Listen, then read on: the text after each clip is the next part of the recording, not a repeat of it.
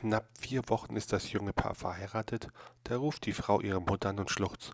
Wir hatten gestern einen furchtbaren Ehekracht. Was soll ich tun? Nur ruhig, Kind, das kommt in jeder Ehe mal vor. Schon, aber ich weiß nicht, wohin mit der Leiche.